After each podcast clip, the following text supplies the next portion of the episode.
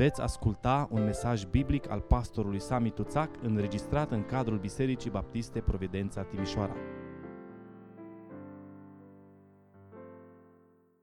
Am ajuns cu ajutorul Domnului la ultimul capitol din uh, partea doctrinară a epistolei către romani. Capitolul 11. Înainte de a privi în capitolul acesta, care am dedicat cinci săptămâni, cinci predici din acest capitol, pentru că e foarte important, vreau doar să vă reamintesc de ce studiem împreună epistola către romani.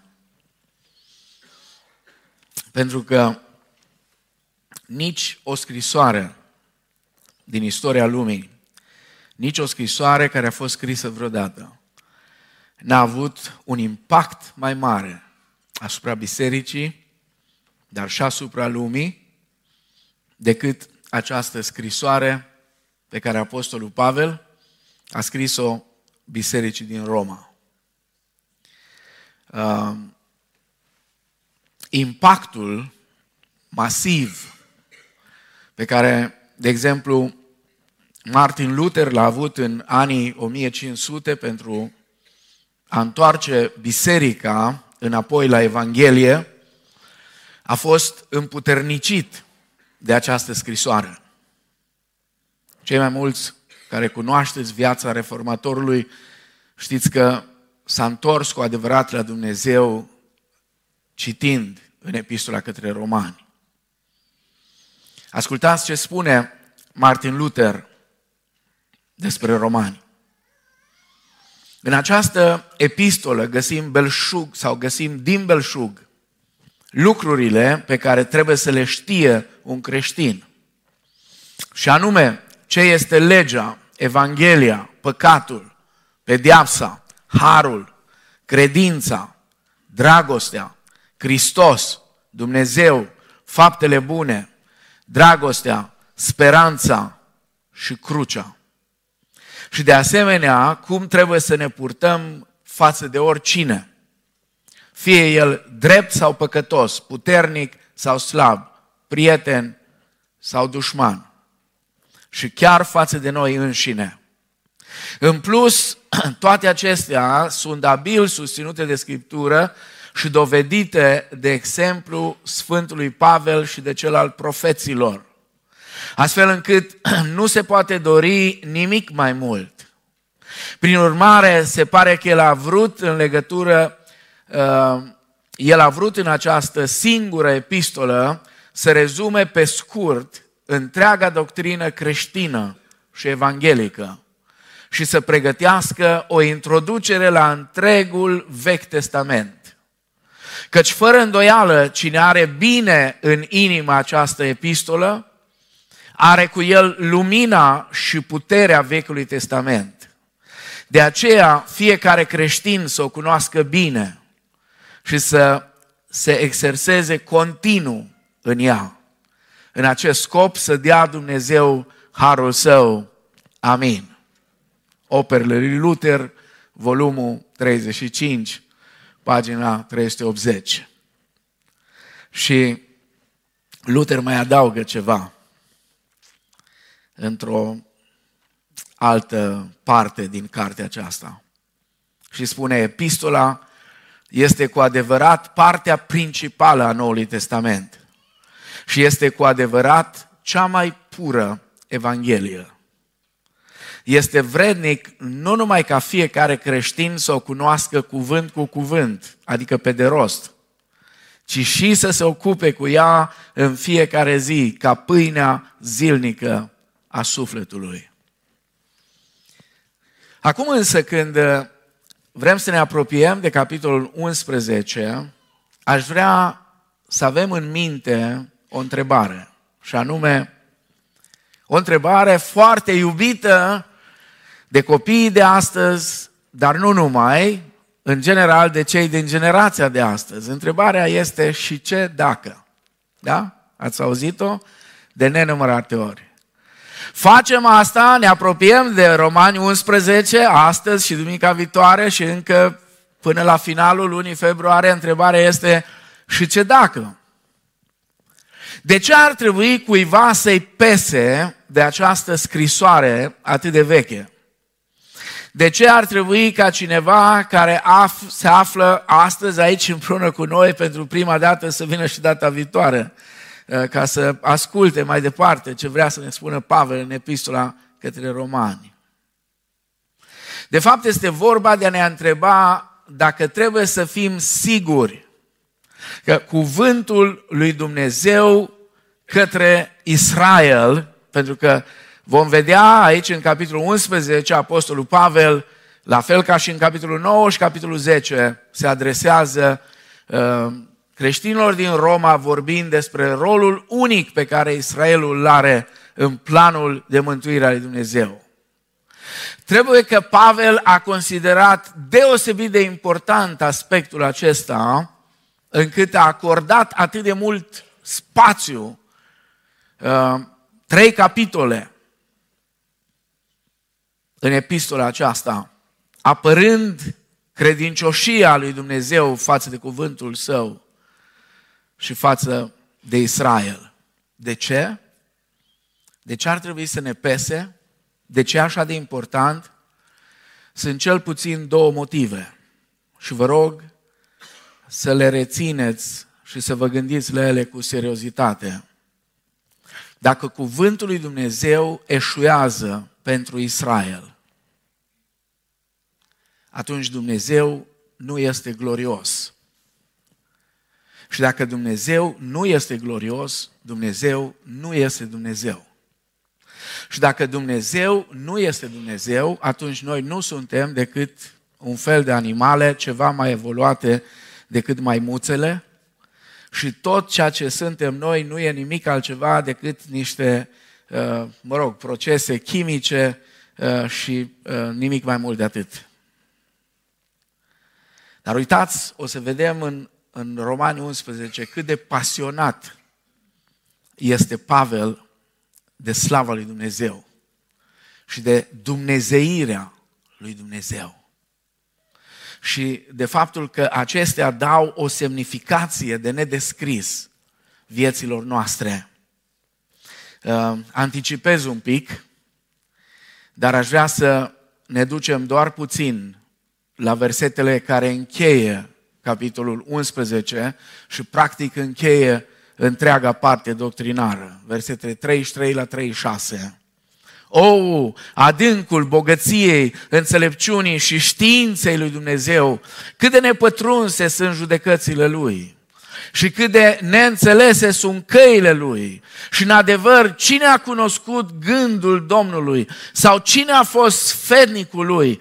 Cine a dat ceva întâi ca să aibă ceva de primit înapoi? Și ascultați, din El, prin El și pentru El sunt toate lucrurile, a Lui să fie slava în vecii vecilor.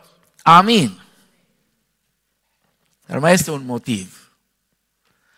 Mai este un motiv.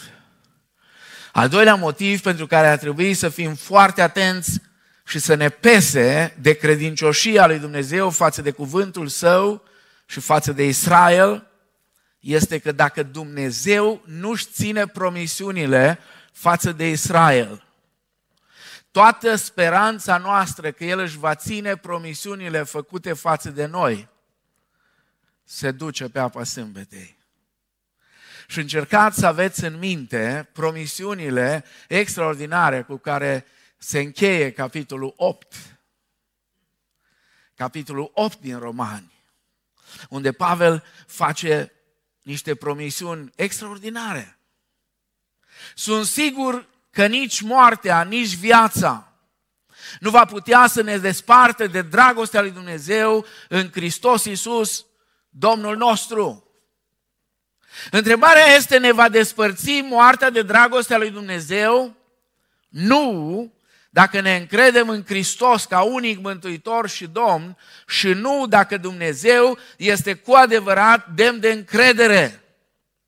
Dar dacă Dumnezeu nu-și ține promisiunile față de Israel, atunci înseamnă că Dumnezeu nu este de încredere. Iar promisiunea pe care El ne-o face în Romani 8 cu 38 nu este de încredere. Iar experiența aceasta pe care noi o trăim nu e nimic altceva decât o impostură. Ascultați cuvintele unei creștine care a murit la vârsta de 42 de ani de cancer. Nu mă tem de moarte, a scris ea. Adesea mă trezesc noaptea și mă gândesc la ea, la moarte.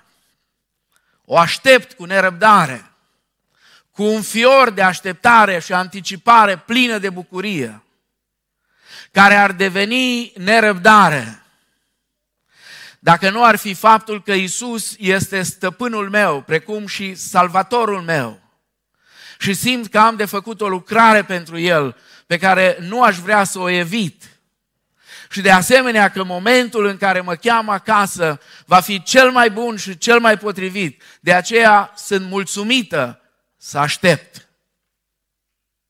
Acest tip de speranță, încredere și chiar bucurie în fața morții este posibil doar dacă Dumnezeu își ține promisiunile făcute lui Israel. Și prin urmare își ține promisiunile făcute și nouă în Romani, capitolul 8. Nouă celor care ne încredem în Domnul Isus. Dacă El nu își ține promisiunile față de Israel, ce facem cu Romani 8 cu 35?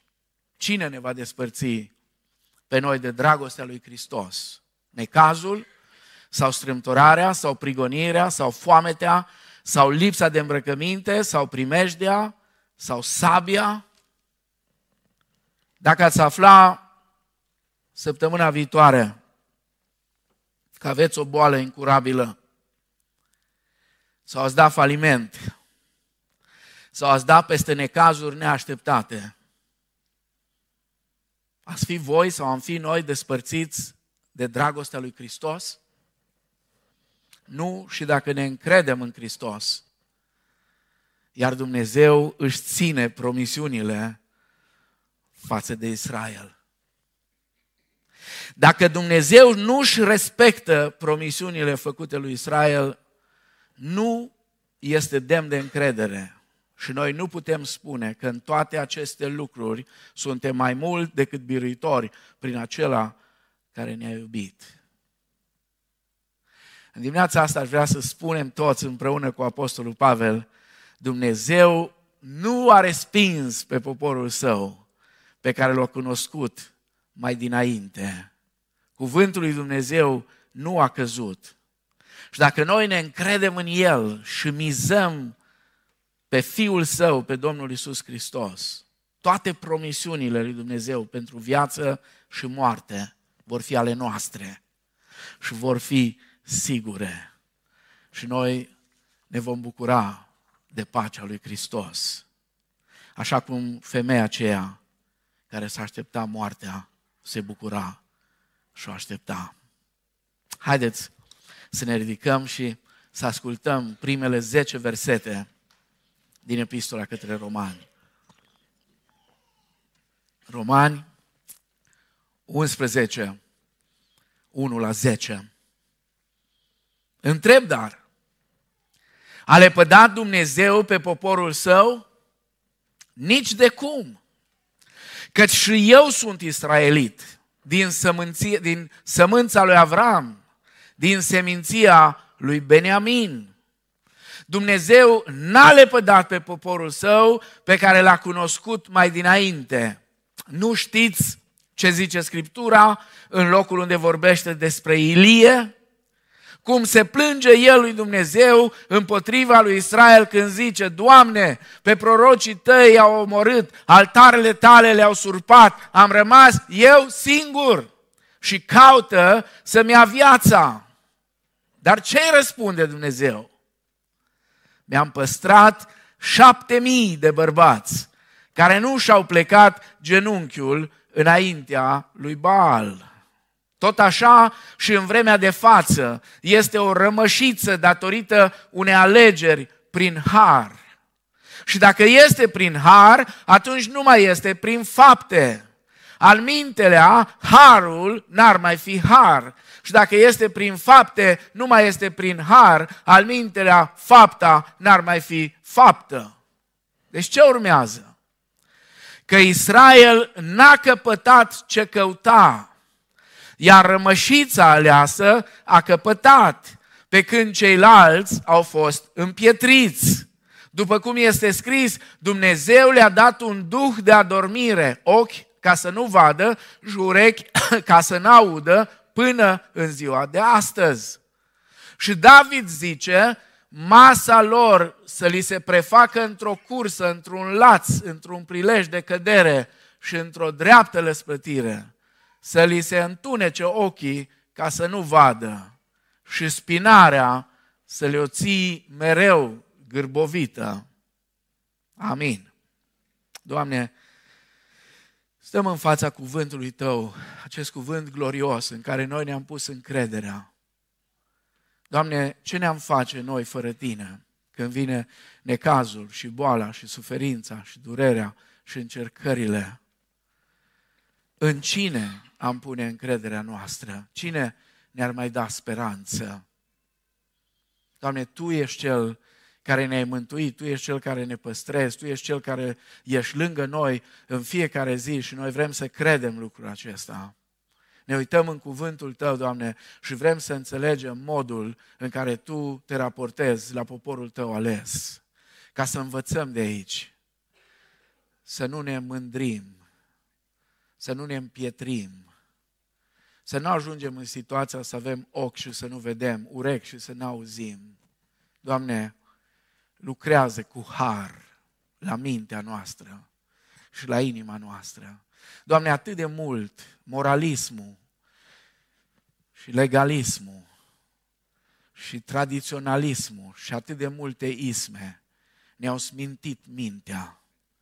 Te rog, Doamne, Tată, curățește-o prin sângele lui Hristos și umple-ne mintea de gândirea Harului, care este gândirea Ta. Amin. Vă rog să luați loc. Dacă vă amintiți, doar o scurtă recapitulare, finalul capitolului 10 din Romani se încheie prezentându-L pe Dumnezeu cu mâinile întinse spre un popor răzvrătit. Toată ziua, spune, stau cu mâinile întinse. Un popor care a respins neprihănirea lui Dumnezeu, punându-și înainte o neprihănire a lor proprie. Deși poporul Israel se bucura de privilegii extraordinare, s-a potignit, spune capitolul 9, de Hristos. S-a potignit de Hristos și a respins cu încăpățânare oferta de dragoste a lui Dumnezeu. Acum, văzând toate acestea și apropiindu-ne de capitolul 11, ne întrebăm. E normal să ne întrebăm. A renunțat Dumnezeu la acest popor? Mai au evrei un viitor? Au ajuns ei lepădați definitiv și total pentru că au respins neprihănirea care putea fi primită numai prin credința în Hristos? Va mântui Dumnezeu pe neamuri într-un fel și pe evrei în alt fel? A fost tot Israelul lepădat pentru totdeauna? Toate aceste întrebări pot fi cuprinse într-una singură, și anume, care mai este viitorul lui Israel? Care este viitorul Israelului? Romani 11, capitolul care vă spuneam încheie partea doctrinară a epistolei, oferă un răspuns la, aceeași, la această întrebare. În același timp, oferă un exemplu extraordinar, minunat, de felul cum Dumnezeu își îndeplinește planurile Lui. Ca de obicei, Apostolul Pavel pune două întrebări, iar răspunsul constituie argumentul său cu privire la planul lui Dumnezeu pe termen lung pentru Israel și pentru noi. Prima întrebare este în versetul întâi. Întreb dar, a lepădat Dumnezeu pe poporul său? Și răspunsul este categoric. Nici de cum. Nici de cum. Ne-am fi așteptat ca din moment ce ei l-au respins pe Dumnezeu și El să-i respingă pe ei. Dar Pavel demonstrează că evreii nu sunt o națiune abandonată. Că da, pentru o vreme sunt respinși. Dar respingerea lor nu este totală. Rămâne, spune Pavel, o rămășiță credincioasă. Apoi, o a doua întrebare este în versetul 11. Întreb, zice Pavel, s-au potignit ei ca să cadă? Din nou, răspunsul este același, categoric, cât se poate de categoric. Nici de cum. Nici de cum. Deși ne-am aștepta ca această cădere a lor să însemne sfârșitul Israelului, Pavel subliniază faptul că este doar ceva temporar. Mai mult, Pavel spune că neascultarea lor a adus binecuvântări pentru neamuri. Neascultarea lor a adus șansa mântuirii pentru noi. Neascultarea lor a adus șansa înfierii noastre în familia lui Dumnezeu. Neascultarea lor ne-a dat nouă dreptul să-i spunem lui Dumnezeu, Tată. Acum, puteți să vă închipuiți așa împreună cu mine? Întoarcerea lor, zice Pavel, ne va aduce binecuvântări și mai mari. Puteți să vă închipuiți, vă dați voie să gândiți creativ să vă gândiți ce vor însemna aceste binecuvântări și mai mari? Dacă respingerea lor ne-a adus asemenea binecuvântări, ce ne va aduce întoarcerea lor înapoi? Dacă Dumnezeu a fost capabil să facă ce a făcut prin eșecul lui Israel, Vă puteți închipui ce va face Dumnezeu prin pocăința lui Israel? În mintea mea, când mă gândesc la asta, întotdeauna îmi vine o cântare care spune așa, numeroși ca nisipul pe maluri, numeroși ca oștirea de stele. O, ce măreț va fi când noi toți îl vom privi, numeroși ca oștirea de îngeri. Vreau să le dau o veste bună celor care sunt panicați, care nu văd decât negru în fața opțiilor, care nu văd decât degradare și vai de noi și panică și draci peste tot și tot felul de lucruri. Vreau să le dau o veste bună. Sau poate pentru ei rea. Trezirile cele mai mari încă n-au venit. Trezirile cele mai mari în care oamenii să se întoarcă cu miile, cu zecile de mii la Dumnezeu, încă n-au venit. Dar ele vor veni. Atunci când Dumnezeu va începe să dea binecuvântări peste neamuri mai mari decât cele care au fost până acum, prin eșecul lui Israel. Ne bucurăm de toate binecuvântările care au venit peste noi din cauza eșecului lor dar vor fi generații care vor prinde binecuvântările care vor veni peste neamuri datorită pocăinței lor. Nu știu dacă eu și voi vom prinde asta. Da, știu că unii aveți în cap numai răpirea, răpirea, răpirea. Îmi pare rău de cei care cred că Dumnezeu lucrează ca și o firmă care uh, vine Ciprian la mine și eu să zicem că am o firmă și îmi spune Ciprian, uite, am 20 de ani, vreau să mă angajez la tine la firmă. Și eu îi spun, ok, care e prima ta întrebare? Prima mea întrebare este când ies la pensie. Ah, așa băiat fain cum sunt, probabil că nu i-aș trage un cap în gură, dar un picior în fund i-aș da și i-aș spune, du-te băiete cât vezi cu ochii, n-am nevoie de tine. Da? V-am spus tot ce am avut de spus peste asta, dar dacă vă place teologia populară și nu aia biblică, eu n-am ce face.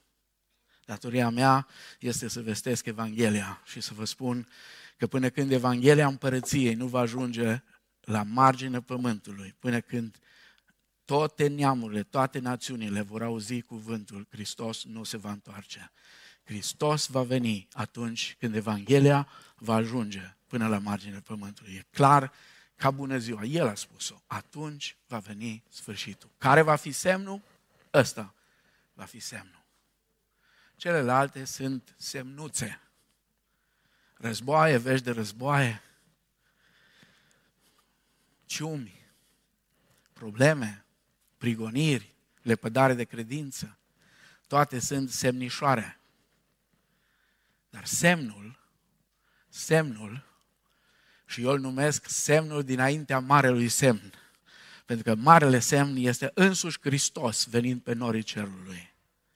Iar semnul dinaintea marelui semn este ajungerea Evangheliei până la marginea pământului, la fiecare națiune. Ca fiecare națiune să audă Evanghelia. Primul adevăr care îl învățăm din Romani 11, în aceste 10 versete legate de viitorul lui Israel, este că respingerea lui Israel este parțială. Respingerea, da, este o respingere, da, astăzi ei încă experimentează această respingere, dar respingerea aceasta este parțială. Întrebarea lui Pavel din versetul 1 este cât se poate directă. A lepădat Dumnezeu pe poporul său și de data aceasta Pavel nu se rezumă doar la binecunoscutul nici de cum. El răspunde clar și răspicat în versetul 2. Dumnezeu n-a lepădat pe poporul său pe care l-a cunoscut mai dinainte. Știți expresia l-a cunoscut. Înseamnă o relație intimă de iubire extraordinară pe care Dumnezeu o are față de acest popor. De ce? De aia. Pentru că așa vrea El. De aia, n-am alt răspuns. Că dacă v-ar spune că așa are chef, aș zice, uh, ce urât vorbește fratele Sami. Dar așa spuneți voi de multe ori, n-am chef să fac aia sau am chef să fac aia. Poate înțelegeți mai bine așa. Dacă întrebați de ce Dumnezeu i-a ales, de aia. Pentru că așa a vrut El. De aia, pentru că i-a iubit. De ce? De aia. Asta spune Scriptura. Nu-ți place? N-am ce-ți face. Nu eu am scris, eu doar citesc. Nu știți ce zice Scriptura? Și apoi continuă. Dumnezeu n-a lepădat pe poporul său pe care l-a cunoscut mai dinainte. Pe ce se bazează Pavel atunci când spune asta? Desigur, se bazează pe cuvântul lui Dumnezeu. Se bazează pe promisiunile din cuvântul lui Dumnezeu. Se bazează pe un Dumnezeu care este credincios Psalmul 94 cu 14, căci Domnul nu lasă pe poporul său și nu-și părăsește moștenirea. Și 1 Samuel 12 cu 22. Da? 1 Samuel în Vechiul Testament, înainte de 2 Samuel, da? Este 1 Samuel, așa, capitolul 12, uh, versetul 22. Domnul nu va părăsi pe poporul lui din ce cauză? Că vor fi ei tot timpul credincioși? nu. Domnul nu va părăsi pe poporul lui din pricina numelui lui celui mare, căci Domnul a hotărât să facă din voi poporul lui. Amin? Amin. Pe baza acestor promisiuni ale lui Dumnezeu și a altora, desigur, Pavel poate să spună asta. Mai mult, Pavel aduce patru dovezi. Patru dovezi ca să întărească afirmația care o face și să demonstreze că este îndreptățit să se bazeze pe promisiunile lui Dumnezeu din Scripturile Vechiului Testament. Vă rog, rețineți introducerea mai lungă care am făcut-o astăzi. Dacă Dumnezeu nu este credincios față de Israel, dacă Dumnezeu nu-și ține promisiunile față de Israel, putem avea surprize să nu fie credincios nici față de noi și să nu-și țină promisiunile nici față de noi. Dar dacă Dumnezeu își ține promisiunile față de Israel, și eu cred că și le ține, nu vreau să vă las în suspans, să credeți că nu cred, cred că și le ține, cred din toată inima, cred de asemenea că El și le ține și față de noi. Amin? Amin? Mă uit în Scriptură, mă uit în istorie, mă uit la tot ce a făcut Dumnezeu și la tot ce face. Și El rămâne veșnic credincios, așa cum cântăm noi.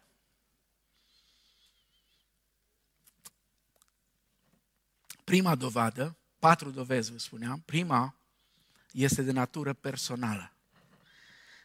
Ascultați, a lepădat Dumnezeu pe poporul său? Nici de cum. Căci și eu sunt israelit, spune. Eu, eu care vă scriu. Eu sunt israelit. Eu sunt israelit. M-am tot întrebat cum poți să fii creștin și antisemit în același timp. Cum poți să stai cu Biblia scrisă de atâția evrei în mână și încă de unul rău de tot, cum era Pavel? Cum poți să stai cu Biblia în mână, vorbind despre dragostea lui Dumnezeu, despre care au scris acești evrei și să-i urăși pe evrei? Să fii antisemit. M-am tot întrebat. Spune nici de cum că și eu sunt israelit, din sămânța lui Avram. Dar vă rog fiți atenți la adăugarea care o aduce aici. Din seminția lui Beniamin. De ce așa de importantă?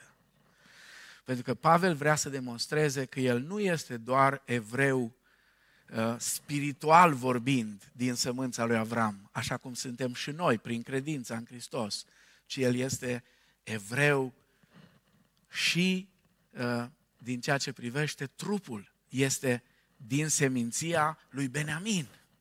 El aparține unuia dintre triburile lui Israel. El și fizic face parte din poporul Israel, nu doar spiritual. De asta adaugă și spune din sămânța lui Avram, pentru că altfel eu puteam să vin să argumentez, stai Pavel că nu ești cu nimic mai grozav decât mine și eu sunt din sămânța lui Avram, spiritual vorbind, pentru că sunt în Hristos. El spune, da, așa e, dar eu sunt din seminția lui Beniamin. Ei, eu nu mai pot să spun asta. Eu pot să spun doar că sunt din seminția lui Burebista. Sau mă rog, intențional am băgat pe Burebista, nu altfel. Pavel să dă exemplu pe sine, ca dovadă că lepădarea lui Israel a fost parțială, nu totală. Eu însumi, spune el, sunt iudeu și nu am fost lepădat. Sau cum zice din nou Martin Luther, dacă un hulitor, am spus că ăsta a fost cel mai rău dintre toți, dacă un hulitor și un persecutor care cu toată tăria i s-a împotrivit lui Dumnezeu, nu a fost lepădat. Ce dovadă mai clară veți în legătură cu modul lui Dumnezeu de a se raporta la poporul său? Dacă unul ca Pavel, ca Saul din Tars, care băga în pușcărie nu doar bărbați, ci și femei, și copii, și tineri, și pe toți.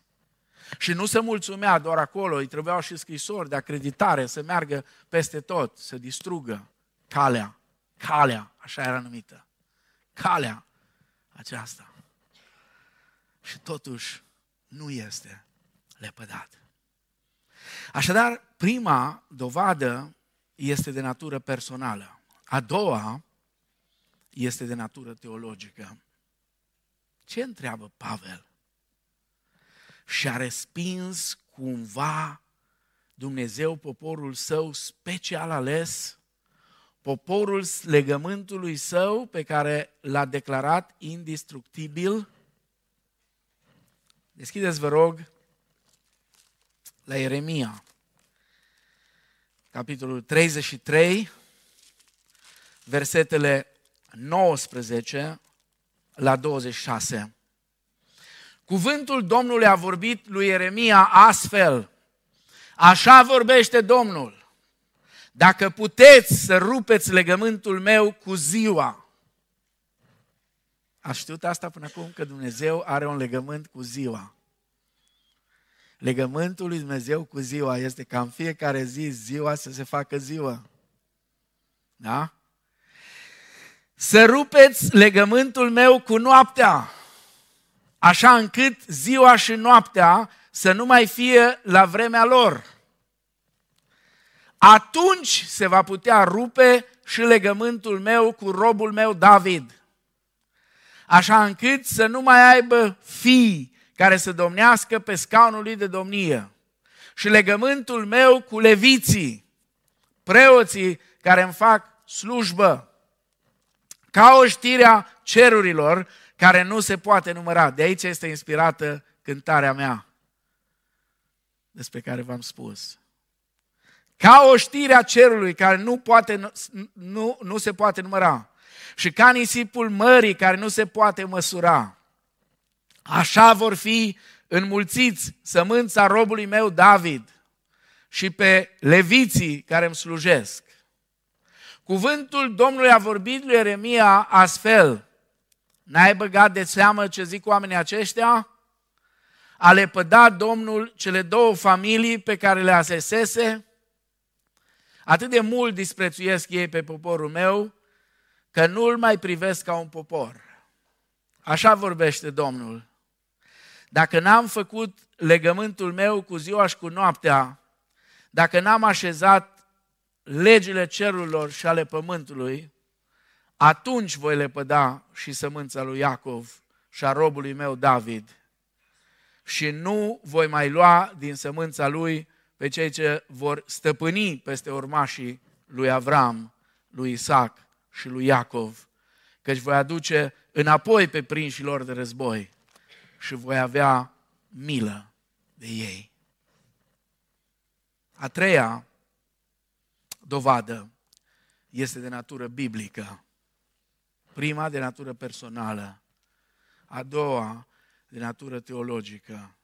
Dumnezeu lucrează printr-un legământ și Dumnezeu nu își încalcă legământul niciodată. A treia este de natură biblică. Situația pe care o aduce în față Pavel este din 1 Împărați, capitolul 19. Era din vremea lui Ilie. Nu știți ce zice Scriptura în locul unde vorbește despre Ilie, cum se plânge el lui Dumnezeu împotriva lui Israel. Asta așa se întâmplă când te îmbolnăvești de sindromul mesianic. Da? Și astăzi sunt cam prea mulți prin lumea evanghelică românească bolnavi de sindromul mesianic. Ei sunt singurii care au rămas cu capra în târg. Dar când te duci la târg, vezi, asta de la fratele Vasile Talpoș am învățat-o la cursul de homiletică, că va trebui să învățăm noi baptiștii, despre noi era vorba, că noi nu vorbim despre alții, că nu are rost, că avem ce spune despre noi, că nu suntem noi singuri cu capra în târg. câte vreme stăm cu capra acasă și nu ne ducem cu ea la târg, avem impresia că suntem singuri cu capra în târg. Și atunci emitem tot felul de ipoteze. Dar când ne ducem la târg, vedem că sunt mai mulți cu capra în târg. Fiecare cu a lui. Da? Ilie a fost prins și el de sindromul acesta mesianic. Doamne, nu mai e nimeni. În biserica asta nu mai e nimeni să te caute pe tine cum te caut eu. În biserica asta nu mai e nimeni să fie soț cum sunt eu. Să fie bărbatul care sunt eu. Să fie soția care sunt eu. Să fie femeia care sunt eu. Doamne, s-ar prăbuși credința în satul meu dacă eu n-aș fi. Asta spune Ilie. Am rămas eu singur. Singur. Nu mai e nimeni. Uită-te la ei. Toți au fugit. Toți.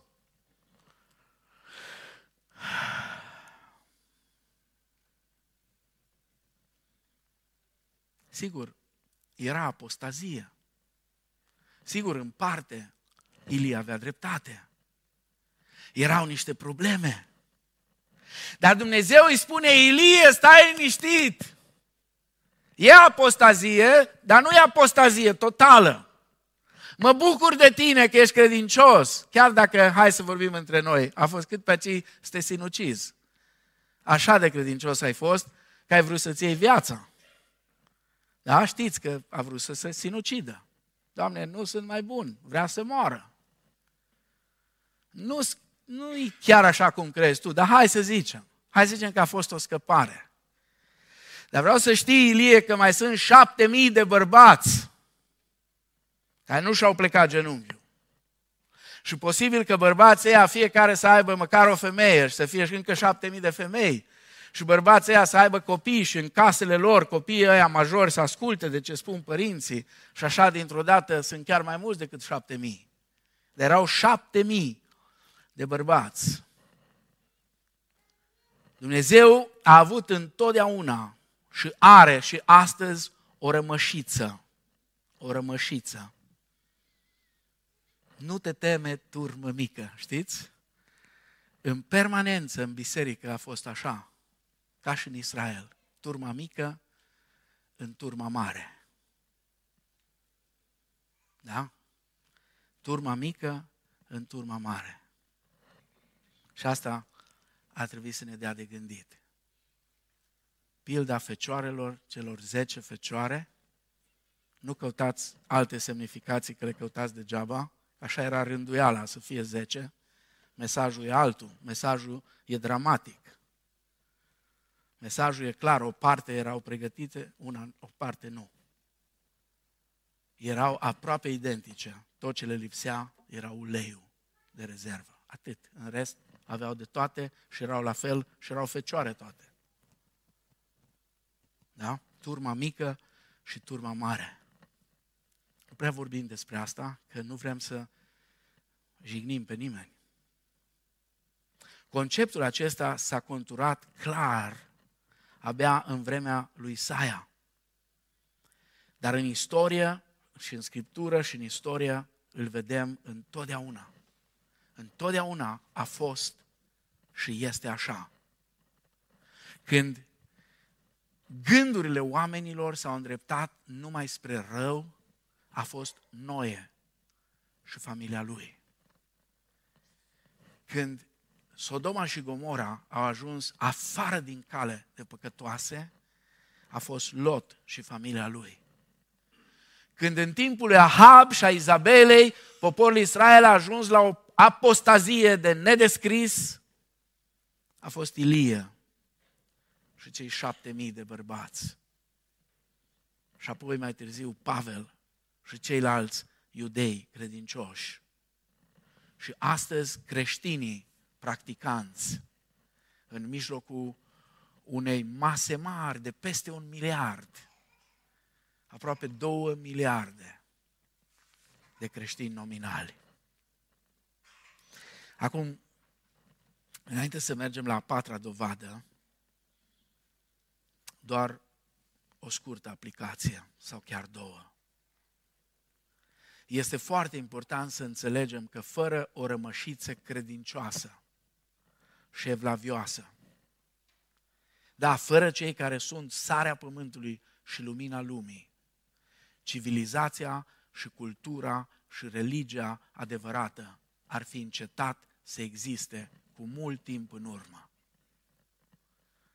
Să aveți în vedere mereu faptul că dacă zece oameni neprihăniți ar fi fost în Sodoma, cetățile acelea le-am fi vizitat astăzi și aveau probabil cele mai frumoase hoteluri de la Marea Moartă și cele mai frumoase stațiuni de acolo. Dacă erau zece oameni, zece, dacă vor fi zece oameni neprihăniți, Avrame, nu voi distruge cetățile. Să rețineți asta. Mulți nu știu. De aia iar îmi vine în minte vechea, vechea cântare, voi ce n-ați avut în lume, bogății și mângâiere. Voi ce ați suferit ca Domnul, în amar și în durere. Voi ce ați fost disprețuiți, disprețuiți și părăsiți de oameni. A fost Domnul, disprețuiți și părăsiți de oameni. Sunt credincioșii, adesea. Dar ei sunt cei care țin. Ei sunt cei care țin civilizația și cultura și religia. Rugăciunile lor, trăirea lor evlavioasă, relația lor cu Domnul. Și al doilea lucru care aș vrea să ne întrebăm, sunt eu parte? Eu, eu, e vorba de mine acum, eu, Sami Tuțac, tu, oricare ai fi, sunt eu parte din această rămășiță credincioasă? Sau din mulțimea de creștini nominali care s-au încolonat spre iad unui în spatele altora, cu intenții bune, cei mai mulți dintre ei, pentru că drumul spre iad e pavat de obicei cu intenții bune. A patra dovadă este una contemporană. Zice versetul 5, tot așa și în vremea de față, spune Pavel, este o rămășiță datorită unei alegeri prin har. Era un grup considerabil de evrei. Și uh, nu mă refer doar la ce s-a întâmplat în uh, ziua de Rusalii. În faptele 21, versetul 20, are loc o ședință de comitet a bisericii de la Ierusalim. Pavel și alții uh, din echipa misionară vin și aduc uh, mărturii despre ce se întâmplă în misiune și are loc o ședință cu prezbiterii, cu apostolii, cu toți care erau acolo. Și Iacov spune în faptele 21 cu 20, frate Pavele, mii de iudei au crezut. Mii de iudei au crezut. Asta este mărturia lui Iacov, fratele Domnului. Și apoi Pavel subliniază un adevăr important. Spune și dacă este prin har, rămășița asta, dacă e prin har, atunci nu mai este prin fapte. Al mintrea, harul n-ar mai fi har. Și dacă este prin fapte, nu mai este prin har. Al mintrea, fapta n-ar mai fi fapte. Această rămășiță luase ființă printr-o alegere a harului. Harul este bunătatea plină de îndurare a lui Dumnezeu față de cel care nu o merită. Asta înseamnă har. Bunătate plină de îndurare, o bunătate activă. Mila nu e neapărat activă, mila este pasivă, mila ă, este atunci când nu-ți dă peste nas, deși o meriți. Harul e mai mult de atât, nu numai că nu-ți dă peste nas, dar îți cumpără și bomboane. Da? Ăsta e har. Asta, asta este har, bunătate plină de îndurare a lui Dumnezeu față de cel care nu o merită. Acum știți, dacă noi ne-am conduce după mentalitatea harului, așa ar trebui să ne purtăm unii față de alții. Exact cum Dumnezeu se poartă cu noi.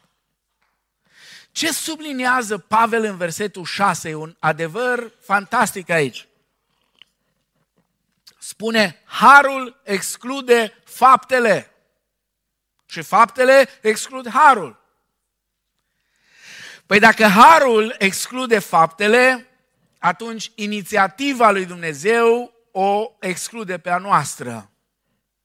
Știu că e greu pentru unii să accepte, dar mântuirea este cu totul prin har. Și faptele nu au niciun rol în obținerea mântuirii. Da, ele au un rol în alte lucruri, în dovedirea mântuirii, de exemplu, dar nu în obținerea mântuirii. Deci, ce urmează? Că Israel n-a căpătat ce căuta, iar rămășița aleasă a căpătat, pe când ceilalți au fost împetriți. Cum se aplică această teologie a rămășiței la realitatea din vremea lui Pavel? Israel n-a căpătat ce căuta. Ce căuta? Căuta neprihănirea. De ce? Pentru că știau că dacă nu sunt neprihăniți, nu au cum să se apropie de un Dumnezeu sfânt.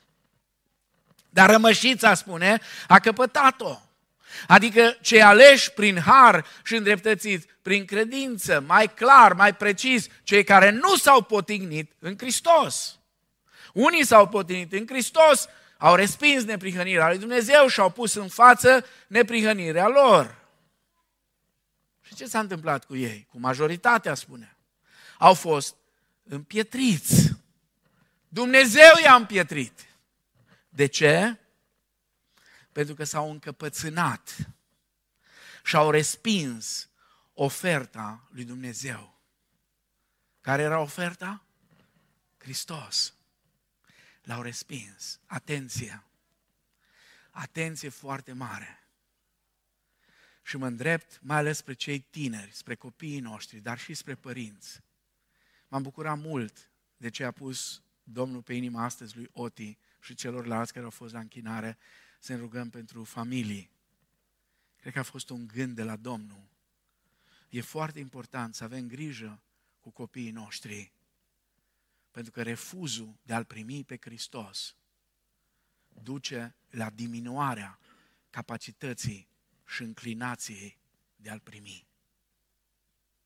Repet, dacă cineva n-a înțeles. Asta a fost în cazul lui Israel. Dar asta poate fi în cazul nostru refuzul de a-L primi pe Hristos. Duce la diminuarea capacității și a înclinației de a-L primi.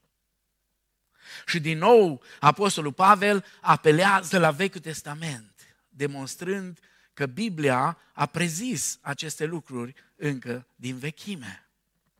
Primul citat din versetul 8, după cum este scris, Dumnezeu le-a dat un duh de adormire, ochi ca să nu vadă, urechi să n-audă, până în ziua de astăzi, Deuteronom 29 cu 2 și Isaia 29 cu 10. Ce înseamnă duhul acesta de adormire? Înseamnă că ți somn, că ești obosit? Nu, nu, nu e vorba de asta. Înseamnă pierderea completă a sensibilității spirituale. Pierderea, nu, nu știu dacă vreodată vi s-a dat să stați de vorbă cu oameni care au fost în contact cu Evanghelia, care au fost într-un fel sau altul parte din adunare sau dintr-o anumită adunare și au ajuns într-o stare deplorabilă în care pur și simplu nu mai aveau nici un fel de sensibilitate spirituală. La absolut nimic. Absolut nimic, indiferent cât le-a vorbit Dumnezeu și cum le-a vorbit. Mai tare sau mai încet.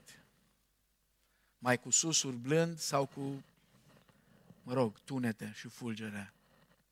Nimic. Insensibil. Ce este grav este faptul că această stare continuă să marcheze Israelul până în ziua de azi. Cei mai mulți dintre ei, până în ziua de azi, sunt în această stare. Și David zice masa lor să, le, să li se prefacă într-o cursă, într-un laț, într-un prilej de cădere. Sună aproape ca un blestem sună ca un blestem. Într-un prilej de cădere și într-o dreaptă răsplătire. Un citat din Psalmul 69.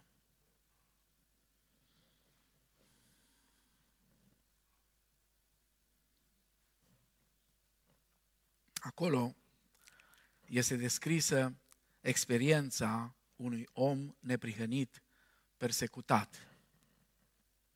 Și în Ioan 15 cu 25, Domnul Isus aplică aceste cuvinte persoanei sale. El este omul persecutat de ăștia. Cuvintele psalmului sunt mesianice. Dar Pavel inversează aplicația. În loc ca Israel să fie persecutat, el a devenit, prin respingerea lui Hristos, persecutorul. Și știți, primii care au persecutat pe creștini n-au fost nici romanii, nici grecii, nici nimeni alții decât evrei. Ei au persecutat primii. Versetul 9 este un verset foarte greu de interpretat. Masa, spune, masa lor să le fie prefăcută într-o cursă. Masa, când vorbim despre masă, care e primul cuvânt când pui copiii tăi să se roage la masă? Ei se roagă simplu. Cum zic ei? Te auzi pe tine. Doamne, binecuvintează hrana ce o avem pe masă și ne ajută ca să fim cu purtare aleasă. Vedeți? V-am dat o rugăciune în versuri. Una scrisă, ca să nu ziceți că baptiștii n-au rugăciuni scrise. Da? E frumoasă. Binecuvintează, Doamne, hrana ce o avem pe masă și ne ajută să trăim cu purtarea aleasă. Ce vrei mai mult de atât? Da? Asta înseamnă binecuvântare. Dar înseamnă totalitatea binecuvântărilor și privilegiilor primite. Acum, datorită respingerii lui Hristos, toate aceste binecuvântări de care Israel a avut parte s-au transformat în blestem. Toate s-au transformat în blestem. Să li se întunece ochii ca să nu vadă, spune. Și spinarea să le o ții mereu gârbovită. Spinarea gârbovită, când te gândești la cineva care merge așa, ce-ți sugerează? Ce-ți sugerează? Purtarea unei poveri. Mă gândeam acum că poate trebuia să vin și eu, cum sunt unii predicatori, cu un sac de pietre aici. A? Da? Ce ați fi zis? O luat-o Sami pe ulei. Că nu-i genul meu, da? Eu mă bucur de cei care pot face asta, dar eu nu le am cu astea. Da? Dar un sac de pietre, aș fi umblat cu el în spate acum un pic, ca să înțelegeți. Ce înseamnă spinarea gârbovită? Înseamnă purtarea unei poveri. Povara, știți care e? Vinovăția, vinovăția, vă amintiți ce au spus lui Pilat în gura mare? Sângele lui să cadă asupra capului nostru și asupra copiilor noștri. Da? Vinovăția și pedeapsa. Pentru că au umblat după neprihănirea bazată pe fapte, au respins oferta de har a lui Dumnezeu. Privilegiile, slujbele, promisiunile pe care le-au avut au devenit pentru ei o capcană. O capcană. Chiar lucrurile care trebuia să le aducă mari foloase au devenit o piatră de potignire spirituală care îi împiedică încă să fie mântuiți. Vă atrag atenția însă și dacă nu credeți, o să vedeți în celelalte mesaje. Dacă credeți voi, cei dintre neamuri, zice Pavel, că Dumnezeu are altă abordare cu voi, care până la urmă sunteți niște sălbăticiuni, care ați fost altoite în măslinul cel bun, atunci vă înșelați amarnic. Vă înșelați amarnic. Dacă credeți că sunteți privilegiați. Ei au crezut asta și au căzut în capcană. Aș vrea să închei cu o poveste care s-ar putea să fie povestea ta sau a mea, dacă nu suntem atenți. Un om când era adolescent, când era tânăr, a găsit pe stradă un leu. Și de atunci a început să umble tot restul vieții cu ochii în pământ, căutând după bani. La 70 de ani a găsit 2 lei, 7 monede de 5 bani, una de 25 de bani și 3 bagnote de 5 lei. Asta a găsit timp de vreo 60 de ani. Dar s-a ales cu o poziție încovăiată. Niciodată când a mers afară n-a putut să admire strălucirea soarelui, apusurile astea frumoase și răsăriturile de care am avut parte în iarna asta și toamna asta, parcă ca niciodată, ne-a desmierdat Dumnezeu într-un mod greu de descris, a pictat cerul pentru noi atât de frumos, dar dacă umbli pe stradă căutând bani, uh, sau mă rog, nu știu ce, n-ai cum să le vezi, nici frunzele verzi, nici norii, nici apusurile, nici răsăriturile. Așa a ajuns Israel cu spinarea gârbovită, căutând neprihănirea proprie. Așa ajung mulți creștini. Și eu sunt uimit cum unii nu învață nimic nici din istoria altora, nici din a lor măcar. Și deși Dumnezeu ne confruntă zi de zi cu cuvântul Lui, când e să ne întoarcem, ne întoarcem tot la ale noastre și facem lucrurile tot așa cum le-am făcut. Dragilor, este dovedit științific, dacă vreți. Dacă faci mereu aceleași lucruri, fără să obții vreun rezultat într-un domeniu anume, și vei continua să le faci încă în următorii cinci ani tot așa, rezultatul va fi tot ăla, adică zero. Dacă zero ai obținut până acum, zero vei obține și de acum înainte. Dacă crezi că vei ajunge nu știu în ce stare, căutând o neprihănire proprie, crezându-te singur cu capra în târg pe aici sau pe oriunde, și nu înțelegi cât de mare e mila lui Dumnezeu și harul lui Dumnezeu pentru toți cei care se încred în El și își pun încrederea în neprihănirea lui Hristos, nu a lor, atunci vei ajunge într-o zi, dacă nu înțelegi astea, cu spinarea gârbovită. Și când vei ajunge să evaluezi, te vei întreba, cum ai ajuns aici? Cum am ajuns aici? Și atunci, dacă voi fi lângă tine, îți voi aminti versetul Noi rădăceam cu toții ca niște oi. Fiecare își vedea de drumul lui. Dacă ți-a dat Dumnezeu harul să te întâlnești cu El în cuvânt, în adunare, la închinare cu copiii Domnului, nu da cu piciorul în harul ăsta. Capacitatea și dispoziția de te întoarce la El va scădea pe măsură ce vei tot amâna, ce vei tot amâna, ce vei tot amâna, ce vei tot amâna. Să-L accepti pe El și neprihănirea Lui prin credință. Amin.